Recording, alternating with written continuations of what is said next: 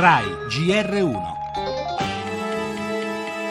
Ultime notizie della notte. Una grave sciagura si è verificata in Belgio per cause non ancora note. Una esplosione ha sconvolto uno dei livelli della miniera di Marcinelle. Quel giorno erano 275 a aver preso il lavoro la mattina e sui 275 ne hanno potuto risalire 13. La temperatura è stata più di 1000 gradi. E mia mamma ha visto il fuoco, il fumo, è scesa e mi ha detto guarda tuo fratello piccolino, io vado col più grande a vedere se si trova il papà. E sui 262 corpi che sono stati risaliti, 19 non sono stati identificati. Si sapeva chi erano, che ci sono le medaglie, ma poi quando sono risaliti erano carbonizzati, schiacciate in mezzo a tutte queste gallerie che hanno crollato. Qui era l'oro nero, produzione, produzione, produzione. Valeva più una tonna di carbone prima della catastrofe che una vita umana.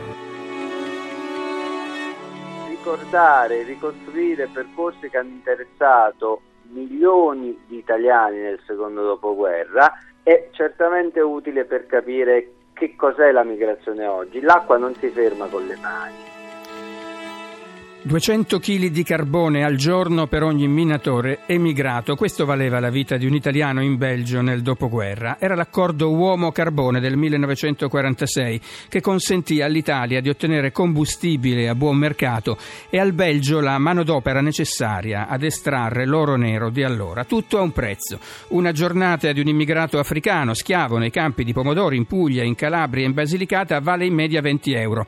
Le loro vite per i trafficanti di uomini che ne organizzano organizzano la partenza dai loro paesi ed il viaggio attraverso il Mediterraneo non valgono niente, ma fruttano molto. Ricordare i nostri morti, ci ha detto lo storico Tony Ricciardi, e onorarli, come accadrà questa mattina in Belgio e nelle città e paesi italiani da cui provenivano, non è solo un esercizio di memoria.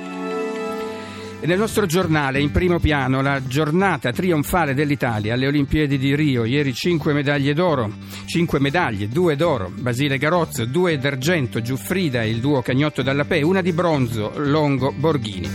Ci occuperemo poi della situazione a Ventimiglia, tra poco il capo della Polizia Gabrielli sarà in Liguria, spazio anche per il referendum, oggi atteso l'ok della Cassazione e per le proteste in giornata in diverse città dei professori neoassunti contro la chiamata in servizio a centinaia di chilometri dalla famiglia. Infine lo spettacolo con una rilettura del Re Lear in scena alla Biennale di Venezia e le altre notizie di sport con il divorzio di Mancini dall'Inter, panchina affidata all'olandese Frank de Boer.